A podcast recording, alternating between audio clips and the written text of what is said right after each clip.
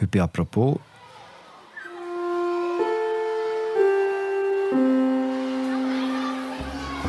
Corona an den Schulen. Die Sommerferien sind in vielen Kantonen vorbei, die Schule fängt wieder an. Und damit auch die Unsicherheit. Gibt es jetzt noch Massentests? Gilt eine Maskenpflicht? Und was bringen die CO2-Messgeräte? Über das reden wir bei «Apropos» im täglichen Podcast vom Tagesanzeiger und der Redaktion der Media. Mein Name ist Philipp Lose und bei mir zu Gast ist die Bundeshausredaktorin Charlotte Walser. Sali Charlotte. Hallo Philipp.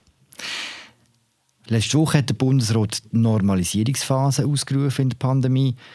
Was bedeutet das neue Normal in der Schule, wo jetzt heute an vielen Orten wieder losgeht?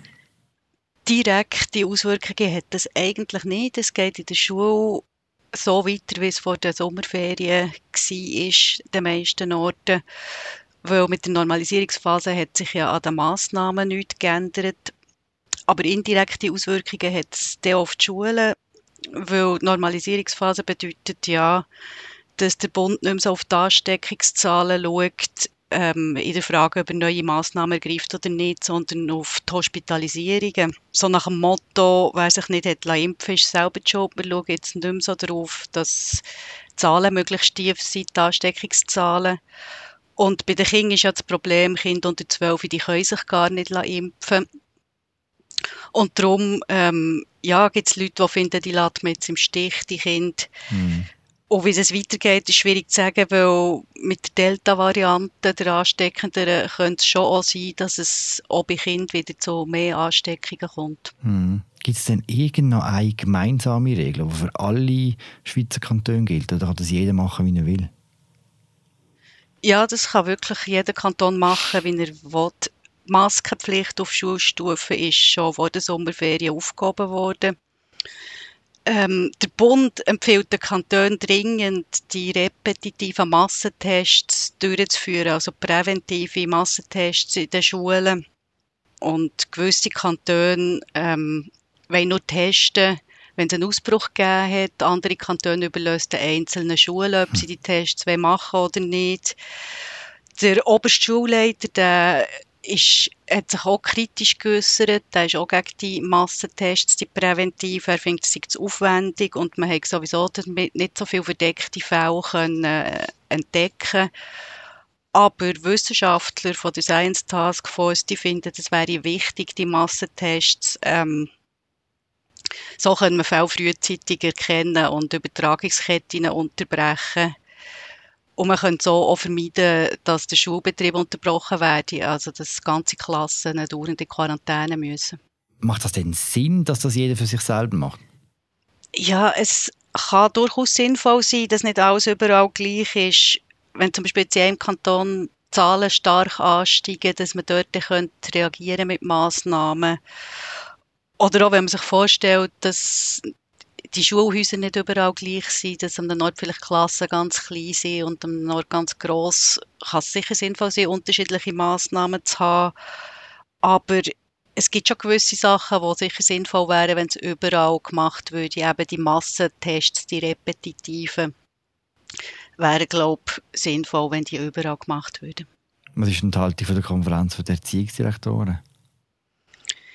Die haben sich vor allem gestört, dass der Bund äh, eine Empfehlung herausgegeben für die repetitiven Massentests. Die reklamiert und gesagt, dass das geht der Bund nicht an, das sei in der Kompetenz der Kantone. Und ähm, ja, sie haben keine Empfehlung abgegeben dazu. Also sie haben ja nicht sich dafür ausgesprochen. Sie, sie überlassen das wirklich den einzelnen Kantonen. Gibt es denn einen aktuellen Erkenntnisstand, was die Rolle ist von der Schulen beim äh, Verbreiten der Pandemie? Ja, das ist schwierig zu sagen. Also die Rolle der Schulen ist am Anfang ein bisschen unterschätzt worden. Da ist man ja davon ausgegangen, dass Kinder fast keine Rolle spielen bei, bei Ansteckungen. Und inzwischen weiss man, dass Kinder das Virus auch verbreiten, auch wenn sie sel selber selten schwer daran erkranken. Aber welche Rolle genau, also da hat man jetzt nicht Daten dazu, auch nicht zu den Ausbrüchen in der Schweiz, das erfasst man, Ausbrüche an Schulen, das erfasst man nicht zentral. Hm. Also wir wissen auch immer noch nicht genau, wo wir uns anstecken, eineinhalb Jahre nach Start der Pandemie nicht. Ja, das ist so. Letzte Woche haben sich auch die Lehrerverbände gemeldet, gerade mehrere, und haben gefordert, dass in den Klassenzimmern flächendeckend in der ganzen Schweiz äh, CO2-Messgeräte installiert werden. Zuerst einmal, was macht so ein Messgerät? Also ich nehme an, es misst etwas, oder was bringt so ein Messgerät genau?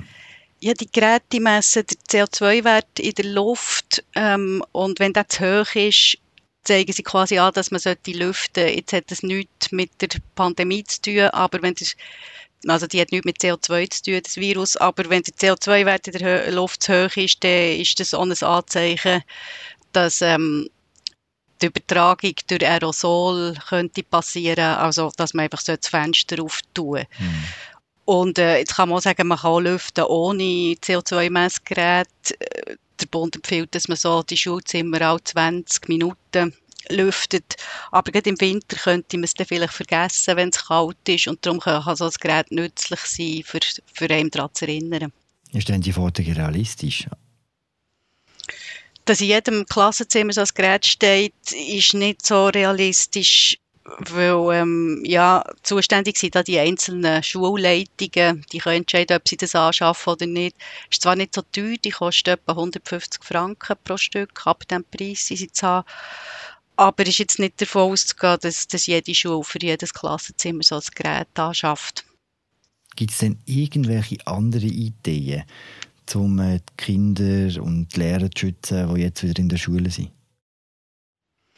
Vor allem die, die üblichen Hygienemaßnahmen, also Distanz einhalten, eben lüften, ähm, Hände waschen. Und dann gibt es noch die Idee von den Luftfilteranlagen. Das wird vor allem in Deutschland wird das sehr diskutiert. In der Schweiz ist es nicht so ein grosses Thema. Ähm, obwohl man dort muss sagen, ein Wundermittel ist auch das nicht. Also das Bundesamt für Gesundheit findet, das kann kein Ersatz sein für, für die Hygienemaßnahmen, weil wenn zwei oder wenn eine infizierte Person in einem Raum ist, kann sie sich eben, kann sie eine andere auch über Tröpfchen anstecken, nicht nur über Aerosol. Und es ersetzt auch nicht das Lüften. Und die Anlage muss dann auch noch gut gewartet werden, dass, dass es dann wirklich etwas bringt. Also, es ist, ich verstehe den Bund so, dass er äh, ein bisschen davon warnt, das als Wundermittel anzuschauen. Aber es könnte mit anderen Massnahmen zusammen könnte durchaus äh, eine Massnahme sein, ja. Ist es sowieso nicht so realistisch, dass äh, so Anlagen über kurz oder lang kommen? Es hat ja auch damit zu tun, muss man sagen, dass der Bund eigentlich einen Paradigmenwechsel vorgenommen hat. Er hat die neue Normalisierung ausgerufen. Das haben wir am Anfang gehabt. Und er sagt, er tut jetzt nicht mehr die ungeimpfte Bevölkerung schützen, sondern nur dafür sorgen, dass das äh, Gesundheitswesen nicht überlastet wird. In anderen Worten, eben weil sich Kinder unter 12 nicht impfen können, heisst das eigentlich, dass der Bundesrat die Durchsuchung der Kinder in Kauf nimmt, oder? Ja, es ist vielleicht ein bisschen hart ausgedrückt, aber es, es geht ein bisschen in die Richtung. Ähm, man darf aber auch nicht vergessen, dass Kinder wirklich selten schwer erkranken. Also wenn man die Spitaleinweisungszahlen seit dem Anfang der Pandemie anschaut, sind es ähm, wirklich wenig Kinder, die ins Spital haben müssen. Und gestorben sind fast keine Kinder. Es ist, ja, viele Kinder haben gar keine Symptome, wenn sie erkranken oder nur schwache. Ähm, was aber ist, dass Kinder auch von Long-Covid betroffen sind oder von dem Entzündungssyndrom namens PIMS. Da warnen Fachleute schon, dass das allenfalls könnte unterschätzt werden.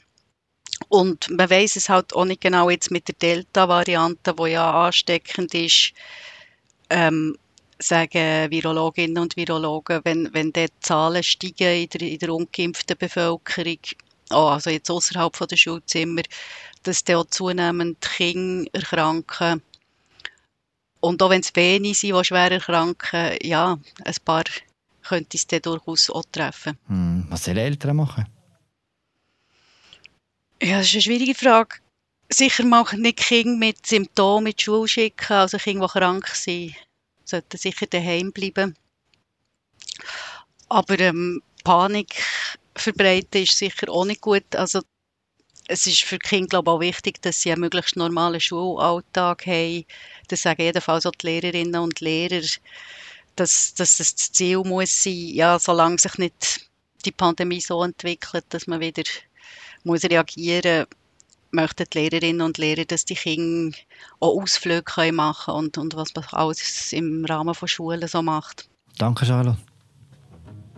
Gerne. Und allen Kindern und ihren Eltern, die den ersten Schultag haben, einen wunderbaren Tag. Das war die aktuelle Folge von «Apropos» im täglichen Podcast vom Tagesanzeiger und der Redaktion der Media. Danke fürs Zuhören. Wir hören uns morgen wieder. Ciao zusammen.